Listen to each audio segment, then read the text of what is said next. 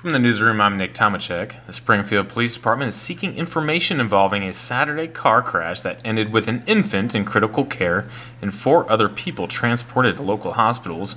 According to a press release from the police department, the accident occurred around 6:35 p.m. at the intersection of East 3rd Street and Transmitter Road. An 18-month-old boy involved in the crash is currently in critical care at Pensacola Area Hospital. When officers arrived on the scene, the 18 month old child was discovered to be unresponsive. The infant, a 47 year old man, and an 11 year old boy were transported by EMS to local hospitals.